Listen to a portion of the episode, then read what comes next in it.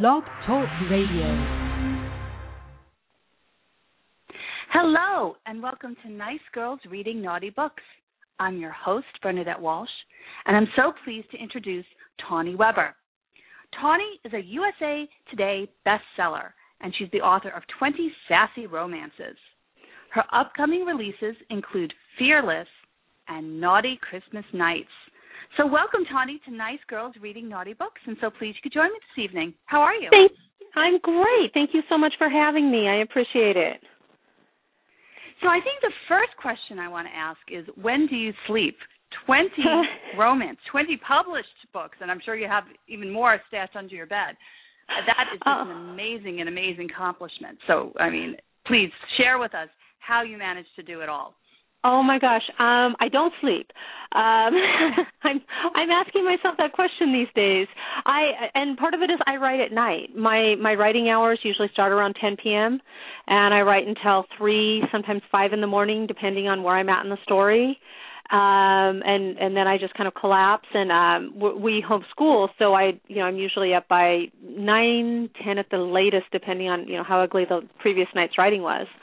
Um, so I, I don't get nearly as much sleep as I would like, except in between books. Oh my goodness! And and how long have you been writing?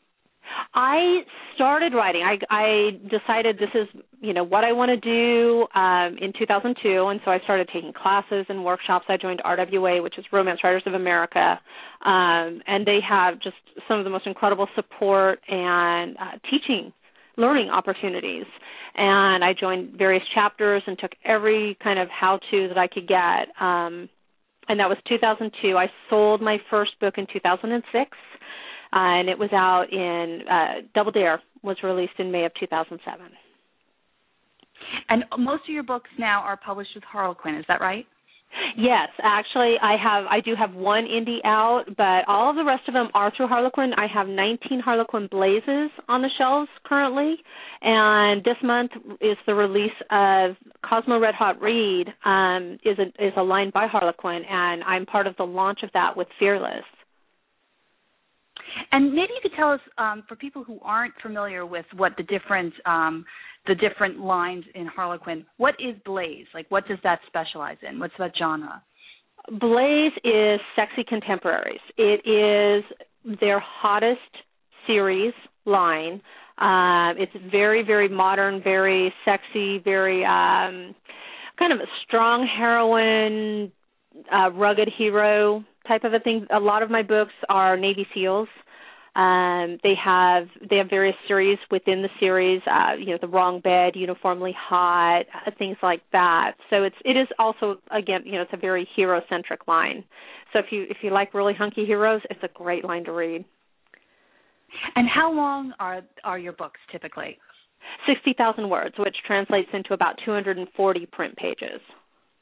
Mm-hmm. So a short a short novel, but but longer than a novella. It, yeah, it's it's what they're they're still terming these as short contemporary. So you know they're they're in that tight word count, and that's actually I, I love writing tight because um, you know it, it keeps the story focused, but you still have enough room to explore the emotional journey and um it, because it's a blaze there's a lot of sex it's you know it's a very very hot story um so there's a there's a lot of room for that Right. No, I I I enjoy writing that.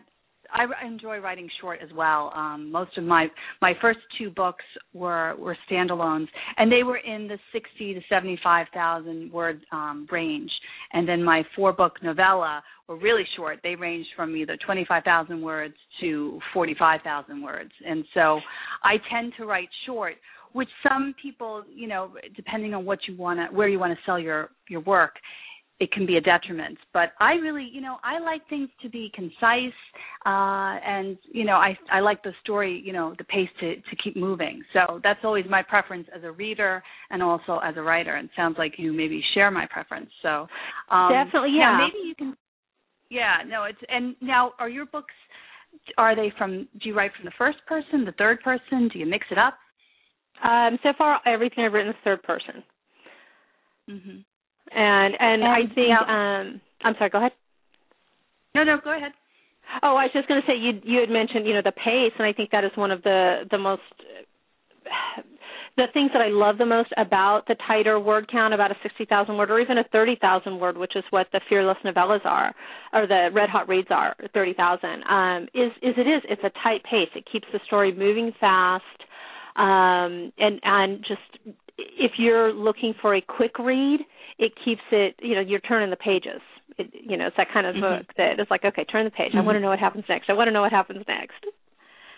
Right, right, right. And as the writer, you know, you can't rely on a lot of padding. You know what I mean? Like it's so. Like I said, I think it's also whatever your natural bent is. Uh, I I've talked about this on the show before, but I'm a lawyer by day. That's my day job, and so I think I'm used to writing, being very careful about how I use my words and and making sure that they really work for me, and that has really translated into my writing life um, I've had to. So I, I, it's just my natural inclination to write concise, and I'm working right now on a what I want to be a full-length family saga book.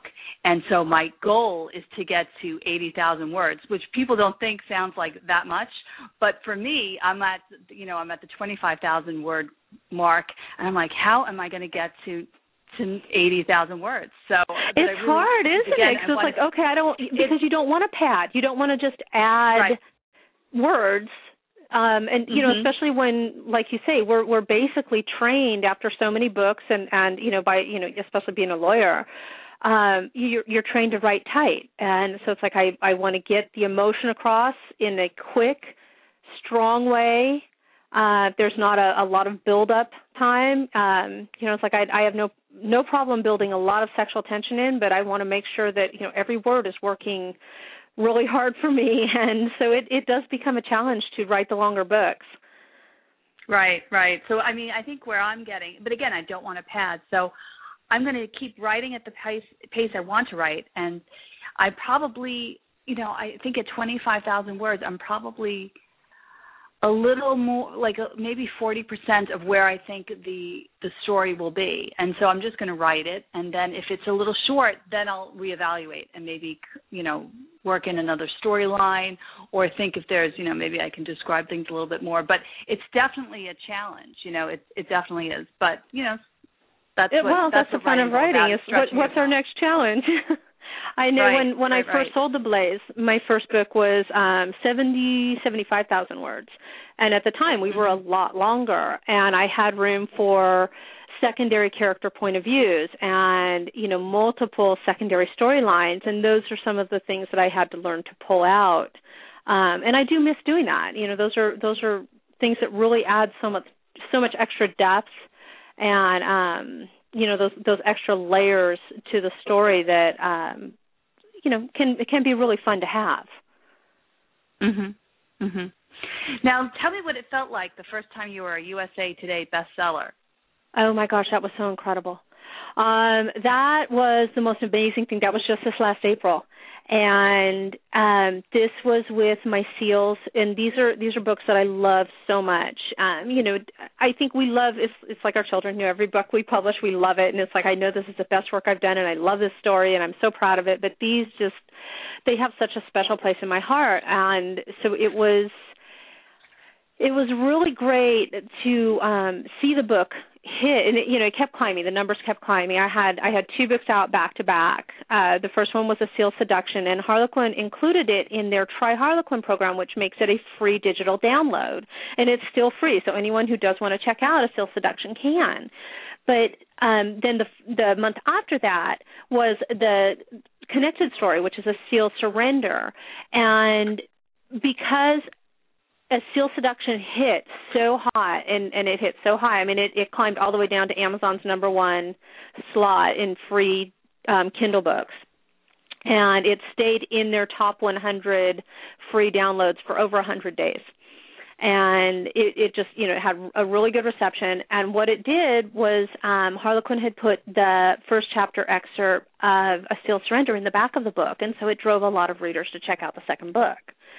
Um, and so I was watching my numbers just just keep climbing down and down. And you know even even when you think it's possible there's always that voice in the back of your head that says oh it's not going to happen. There's no way. And uh, when it did, uh, USA Today posted their list on on Wednesday night. They posted after nine o'clock Pacific time, and I I had just walked in and happened to refresh my computer and check the list, and, and I just started crying. I and my daughter freaked out because she was she's like, oh no, what happened? And my husband comes running in, and everyone like, oh look, look, that's real, right? That's real, and um you know just did a did a happy dance which was really really not very coordinated and cried a lot.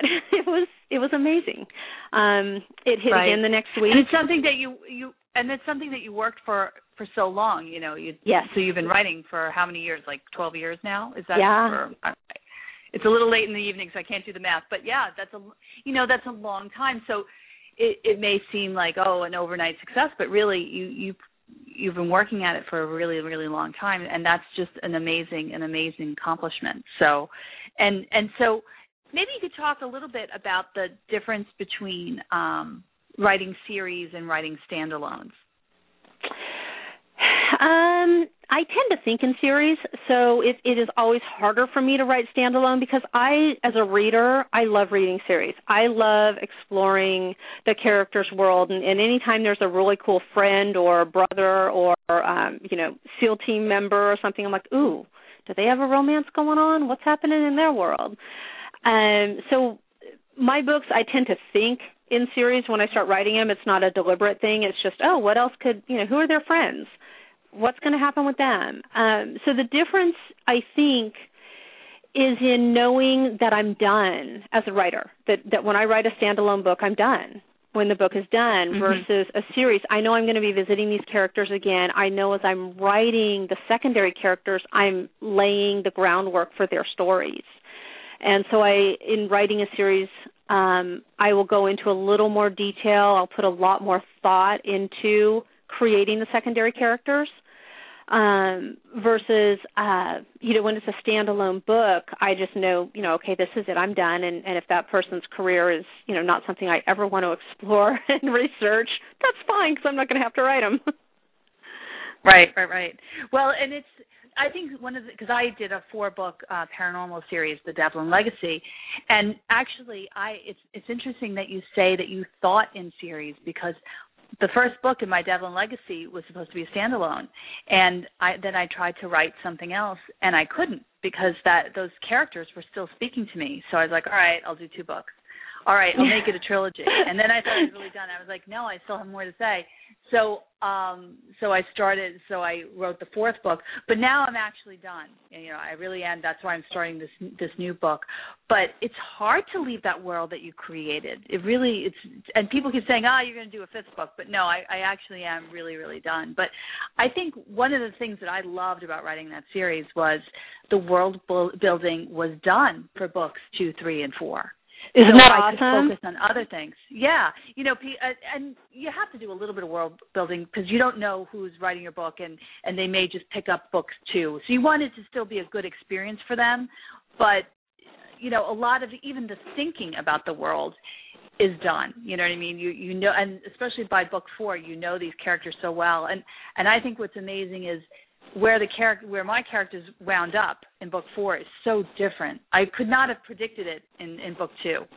So it, it was, you know, like I said, they they almost became like my family. It was very hard to leave them go, but uh, but you have to stretch yourself. So yeah, well, yeah, you have to. It's like okay, I have to do something else. I have to try something else, and and I do think you know, like you say, we for me in in the process of writing i put as much time into writing the partial it will take me as long to write those first three chapters as it will take me to write the entire rest of the book um, because it takes me that long to really get to know the characters the setting the you know all of the histories everything about this this world that i've created and i need to know the world before i can keep going and so that is that's a huge advantage in writing a series is even though I I need to still introduce this world to the readers, I know it. You know, I've mm-hmm. I've like you have, mm-hmm. you know, we've been there. We've you know spent the time. We understand where we're coming from and and so there's not as much um discovery that slows down the writing or you know having to rethink things or realizing you know okay this didn't work i need to go in a different direction. It's it's pretty well set. So that makes the writing a lot smoother and a lot easier Right, right. And like I said, you you come to love those characters and it's so hard to end it. But I like to go out on a high note, and I really felt like by book four, I had really said all I wanted to say about these characters. I mean, look, who knows? I may come back to it, but I think it it, it ended exactly the way I wanted it to. So uh, so I'm on to other things. And what was hard for me too is the new book I'm working on is a different genre. You know, I lived with the paranormal world for for a while, writing those four books, and now I'm writing, you know, in the real world. So it's really hard because you know I can't just have if if, if the pace is getting a little slow, I can't just have someone, you know, uh, uh, somebody cast a spell, right? right. It's like you have to. It's like, like okay, let me rethink my conflict here. How do I how do I shake things up? Um, think about yeah, sex. Yeah. It's always good for shaking things up. That's my answer. it's like let's so just let's get it a little bit that. naughty here. Yes, yes. So let's talk about the heat level of your books. Where would you, yes. you know, you said that it's it's pretty hot. It's hot for Harlequin, or it's hot like where would you compare it in terms of like is it does it get up to the erotica line, or is it somewhat I don't short of the I don't write line? erotic. Um, I don't consider it erotic at all. I've had mm-hmm. I, I'm often categorized in the erotic category by booksellers and reviewers, but I I don't think it's erotic. Um, and I can't mm-hmm. even tell you what the line is there to say, oh, this is why it's not. I just to me it's just it's very very hot sex. Um, but they're very in general they're they're someone termed it yesterday um they're sweet books. And and i wouldn't say sweet like oh these are really nice gooey characters or that these are sweet because uh, you know it's it it doesn't have you know the sex because it definitely does. But but there's always um there's always a happy ending. There's always a you know feel good um comfort to the books that i think gives mm-hmm. it that kind of you know sweetness i guess. But they are um you know they're full on fully described um, pushing boundaries love scenes. The um, the love scene in Fearless, for instance, involves um, blindfolds. I've done scenes with um Ooh. yeah, that was fun actually. That was a lot of fun. um, you know, I've I've pushed I've pushed a lot of the boundaries. Um I don't, you know, I've I've done, you know, public scenes, you know, with with voyeurism, um, sex in public, different things like that. But again, I don't think those are what make a book erotic. I think they just make it very, very sexy. Mhm. Well, they they sound great. They really do. Now, you've been writing for Harlequin for quite some time, and so maybe you can tell us a little bit about how the industry has changed from your perspective, from from the first book that you published with them to the books that you're publishing now. I assume that the first book was only paper book. Is that correct, or or was it also electronically available? Actually, mine was one of the first that Harlequin put into their digital release program. Um, I, oh, okay. I was in in that first uh, wave when when they first started, and, and Harlequin when they started doing digital, if if I recall, they they might correct me, but my recollection is that they started with the passion lines, which would be Blaze, Desire and Presents, and those were the ones that they started with digital, and then then somewhere thereafter they created you know a digital only an entire branch of digital. Um, mm-hmm. But at this point, every one of my books is available in digital. But digital didn't really seem to um, to take off in the beginning. I mean, they were there and it was kind of cool, but it was it was almost the same as most of my books are in audio as well so it was it was similar to it's another way to get it, but it wasn't the big seller. Whereas at this point, my print and digital sales are, are probably neck and neck. Uh, oh, you know, really? so that's okay. yeah. That's my my digital sales are are really really high. Um, combined with you know it, when you look at the changes in the industry, how much we've lost in terms of availability of print books you know we don't have the bookstores that we used to have. We don't have the the outlets for selling the print books and i think the demand has gone down. Um as mm-hmm. the demand for digital has gone up i don't think it's gone away. I don't think it's ever going to go away. Um but it's not as high as it used to be. So i'm definitely seeing find, that. Now is is it neck and neck in terms of new releases or do you find for your older books your older older titles is are your sales more in digital versus paper my new releases are are pretty much neck and neck. You know, the the numbers, my sales numbers are um pretty close. you know, digital Mhm. versus print. My older books are catching up because I'm still, you know, where you can't get most of my older books in print unless you're going to a used bookstore. Um, but the digital, I mean, my first book um was out, you know, in 2007 and I I still sell, you know, at least, you know, 50 or so copies a month at least. Um right, right, right. So well, that's the beauty of digital, right? It never goes It's away. there forever. Someone, yeah, so if someone discovers you, maybe one of your more recent releases, they can go back now and and and read the rest of your catalog, which is really like that's like I said, that's the benefit of of being available digitally. Now, that, that I think is one of the bit- biggest ones. Right, right, right, right. And um, now, did you um, maybe you could tell us about how you got into Harlequin? Did were you a cold submission? Did you have an agent? Um, I when I first started writing, I took and I can I wish I could remember who taught the workshop, but I the advice that I kept seeing over and over again, and then I had taken a writing workshop on you know how to figure out what you're going to write, and the bottom the bottom line message kept was write what you love to read, and so I looked at what I love to read. I read paranormal romance, and I read at the time it was Harlequin Temptation. I loved Temptation. Um, and so I looked at the odds of both, and and you know I kept hearing um, you know all the brilliant advice that you always get when you're you're starting out, and everyone has all the answers for you. And the answers that I was getting is um, were that you have a shot in category that if your first book doesn't do well or one of, if your numbers aren't strong, they'll still give you a chance versus single title where if your numbers aren't strong, you're pretty much done uh, which is kind of a scary prospect for someone who does not. I mean, I wasn't one of those people who was writing as a child and you know was going to be a writer forever. Um, Mhm. You know, this was a new thing for me, so I was like, well, I I want to. You know, I want a shot here, and I want to build a long-term career. And that was the other thing that Harlequin offers is is they they do believe that you know their their motto for years was we build careers, um, and and all of my favorite authors had come from there. Um, you know, Nora Roberts, for Mhm. example, started with Harlequin. Right. And so I looked at that and I thought, okay, this is where I want to go. And so I I wrote with the the line requirements in line in mind. You know, they have writing guidelines on their website, and so I, I looked at that and I wrote with that in mind, and I submitted. It was cold submission, and the editor who got back to me was Brenda Chin, who was um I don't think she was senior editor at the time. Um, but she got back to me and said, you know, she loved my voice. The story didn't work, and, and she had suggestions for me. And we, we actually went back and forth for a number of years, not on that same book because she she had this this theory that you know you you edit the heart out of a book, so write something new. And she basically taught me what it was going to take to to sell. Um, Mhm. and at the same time I was query, querying agents and and you know looking at other things too. I had um a paranormal single title that um I was getting ready to shop and things like that. And um I wrote it was my third Golden Heart final.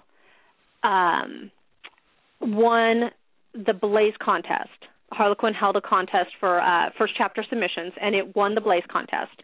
And the book wasn't finished. All I'd written were the first you know was was that first um chapter for them. And then I I entered it in the Golden Heart. It it finaled in the Golden Heart and that was the book that Brenda bought.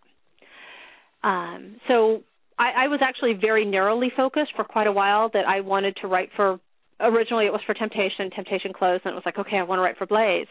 And um that's that's where I ended up selling Well, that's amazing. Now, do you have an agent now, or are you still I, I actually I signed with my agent the same week that I sold. I signed with her right before I sold.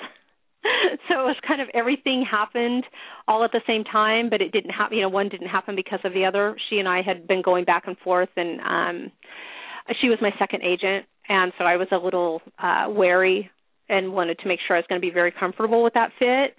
And um so I signed with her. Um I and yeah, so so yeah, my my cell was on my own, but she handled everything thereafter. Now, what do you think are the benefits of, of having an agent where you know you clearly you have a relationship with the publisher and you actually got you got the the first deal, your foot in the door yourself? What, why would someone still use an, an agent? Um, you know what? I my agent's been working her to shop for me just this last, you know, couple weeks because I had deadlines that I you know we're just getting I I signed a, a pretty um large contract last year. And at the time we agreed to deadlines that um were totally fine for me but then I had the Cosmo books come in on top of those that I signed contracts for, and, and so it was juggling all of that. And so she's the one who goes in and she handles all of the negotiations for deadlines. She, you know, follows up on things to make sure that I'm in a good place and I'm being taken care of um, with different elements like promotion or you know that my checks are showing up on time, things like that. Um, so she's your she, advocate then. It's not. She's my advocate. That's a perfect word. Yes. Mm-hmm. Yes. So it's because it's it's interesting. I think for people who are early in their career and are are you know querying agents, but you know they i don't think they always think about what does an agent do they think about an agent getting them a deal right and they don't think about the ongoing work so that's that's why not that i'm asking i'm hopefully not asking too many personal questions but no. I, I think it's of interest to people who are in maybe a different stage in their career to see why why an agent is helpful and how it can help you aside well, and I just think getting you especially right now with yeah with with the the um uprise in indie publishing i think a lot of people are really asking that question. You know why do i need an agent if i'm only going to indie publish? And i think you know that's that's a rather to me you know simple well you don't.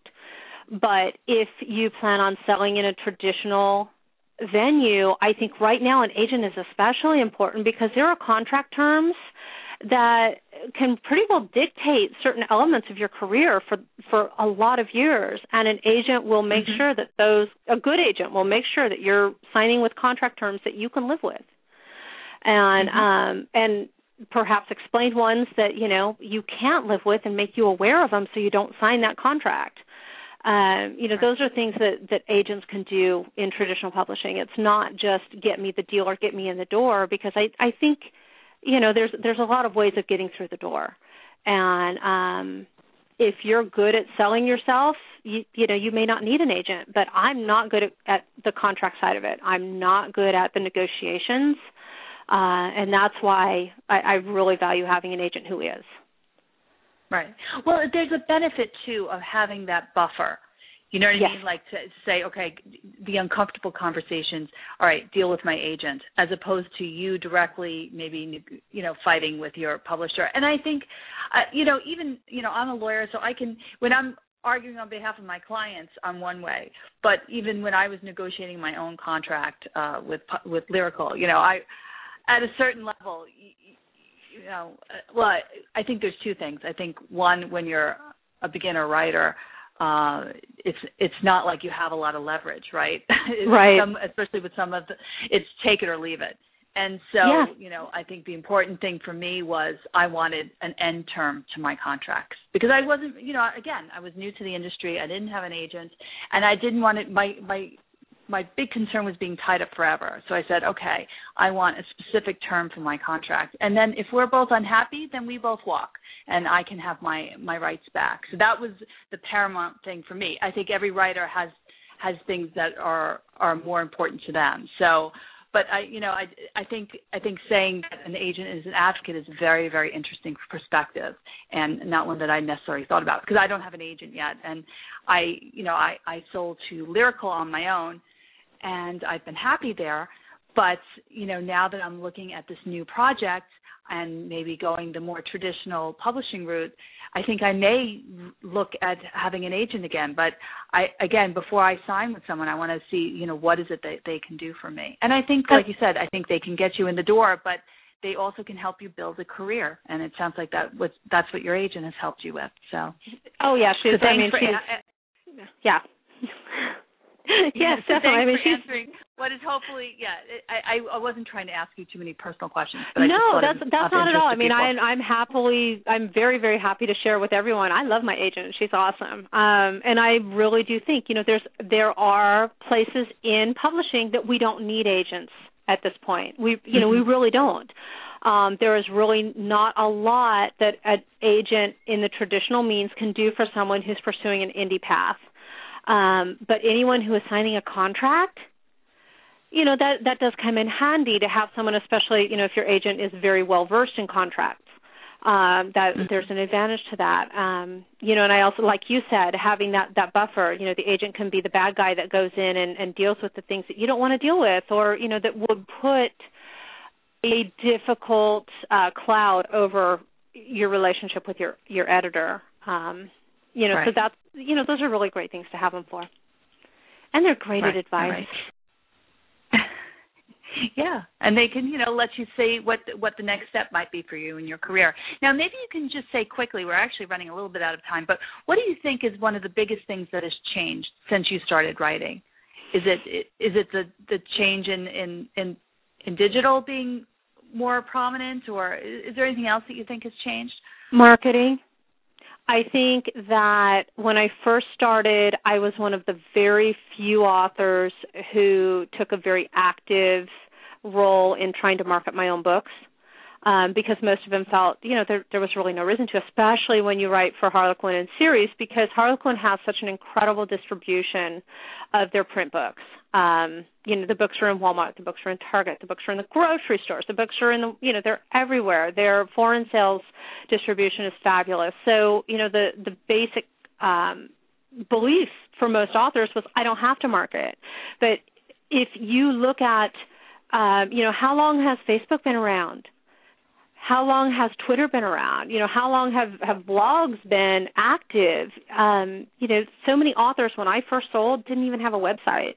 Where today, you know, we we spend as authors we spend so much of our time not just doing promotion and you know social networking and blogging and you know all of these elements but trying to figure out how to do it better or try to find new venues. Um, so i think one of the biggest changes has been that demand on authors. We don't just have to be a creative person who writes a compelling story. We have to be a creative marketer who can get that story out there in front of the readers and and sell it in a way that they want to check it out that's not an easy thing. And be more access yeah, and be more accessible to readers. Uh, like yes. you said, not just hide behind a character, but people a lot of people now want to know you and and contact you and and that's why we have to do things like radio interviews and blogs and you know it's hard it's a different skill set writing a blog uh, is a different skill set than writing a book and oh it is in some ways yeah it's it's and you have to decide where's the line? Like how much are you going to expose of yourself? Uh you know and and it's it's difficult. I think it's amazing to me especially with social media i think it's really a double edged sword because i see some writers out there who expose so much of themselves. Yes and and, and they're very comfortable with it. I know some writers who they put yeah. i mean I everything you know it yeah well the you know their religion their politics their sex, sex life their kids you know everything is just right out there and it works for some of them. Some of them can work it very well and they they are very comfortable in not just sharing that but using it um you know in a in a marketing sort of a way and and they're great at it. Yes. um for others building a platform yeah. Yes. I yeah, I, I but some people I think cross a line a little bit in a way that I think they may come to regret, you know, years from now. But like you said, I think everyone has to find an area that they're comfortable with. And so, but it's it's a greater demand on writers. It really, really oh, it is. is. And I mean, I think I and it's I hard spend. Oh, I was going to say, I think I spend, you know, almost as much time marketing as I do writing. Right, right. It's and, it's and a it's, lot. And and and you know when you're spending time writing it's concrete right? You're in front yes. of the computer all right i got 10 pages done. If you spend you know the same amount of time on twitter writing a blog you know talking to me is it going to translate into sales? Who knows? You know what i mean? It's, well and you and you never know what it is. You know it could be a blog mm-hmm. that you wrote two years ago that just happened to show up or someone referenced and you know I, I don't know what I said two years ago, but I'm not sure if I want it being put out there now. you know, but once it's out on the internet, it's there forever, and and so it is. Yeah. Um, it's an interesting world right now. It really is. It's, it it's like is. um I have a very actually a very very solid line um of what becomes my private life and um what is accessible and what isn't. And I think that's something that we all have to hopefully you know be very aware of as as we're trying to build that platform because uh, it's very easy to find ourselves crossing that line and like I said, you know, it's there forever. It's hard to go back and and get rid of those pictures. Mm-hmm. That drunken mm-hmm. party. Oh, absolutely. absolutely. Yeah, you know, you have to be you have to be careful about how you present yourself because you don't want to turn off readers, potential readers, by talking about your politics or, or whatever.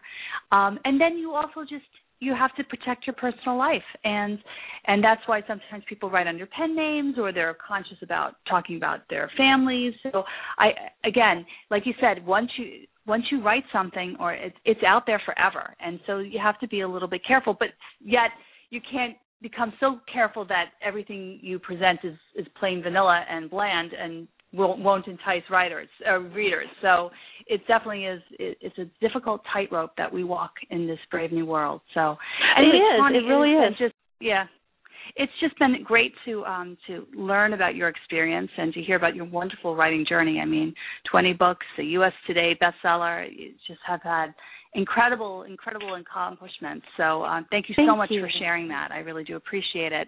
Um, and I hope maybe I can convince you to come back and visit us some other time. But I would anyway, absolutely thanks, love Tawny. to. Thank you. Yeah. And Tawny, maybe quick, very quickly, because we're running out of time. Maybe you can just tell us um, where we can people can find you online. The best place is my website. It's www.tawnyweber.com. I all my links to Facebook, Twitter, Pinterest, uh, my blog, all of my personal life are right there for you if you want to check it out. Excellent, excellent. Well, Tawny, thank you again. Thanks so much. Just wanted to remind everyone about the really exciting shows that I have coming up.